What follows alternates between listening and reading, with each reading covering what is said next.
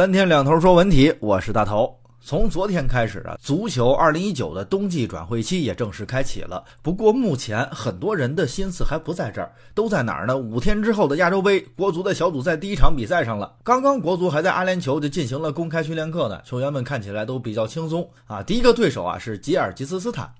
是不是听起来就很弱的样子？那么好啊，那说一个，就这个弱队刚刚出炉的一个热身赛的成绩，他刚刚二比一拿下了巴勒斯坦。大家还记得国足跟巴勒斯坦的成绩吗？一比一平，开不开心？而且在之前他们还二比一战胜了印度。就大家记得国足和印度的地球大战比分吗？零比零，惊不惊喜？啊，当然了，那比赛不是这么算的啊，就我赢了他，你输了他，我就能赢你，就就就这么算啊？那以后都不用交手了。对吧？两支队伍站在球场上，那互相喊比分就行了。但是呢，这些比分呢，还是有一些参考价值的。就是不要丧失信心，也不要盲目的自大。真正关心中国足球的人，都会理性的去分析两队实力排名和各个位置，然后再做判断。你就会发现，咱们悬了啊！就那么中国队想出现的，就只能在菲律宾身上拿分了。菲律宾也是这么想的。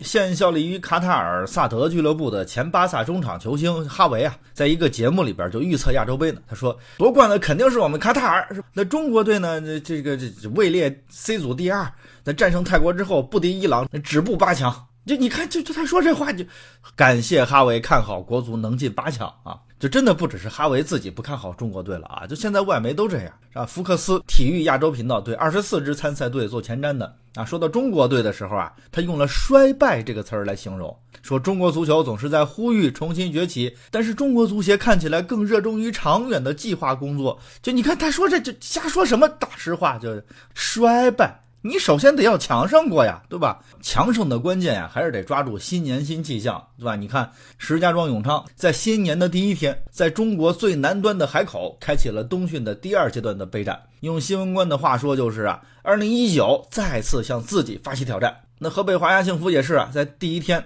啊，早上八点，正在冬训的河北华夏幸福零三零八年龄段的六支梯队也举行了迎新年的升旗仪式。在新年的第一天，有五千名长跑爱好者也齐聚在石家庄正定，开启了一个元旦长跑。就是大家都在用自己的方式积极的拥抱新年，而体育是一种最热情的方式。当然，也有人没有走进二零一九啊，就曾经为迪士尼经典动画《木偶奇遇记》《白雪公主》《爱丽丝梦游仙境》《小鹿斑比》等等啊担任制作人的唐拉斯科，在二零一八年的最后一天传出了逝世的消息，享年一百零五岁。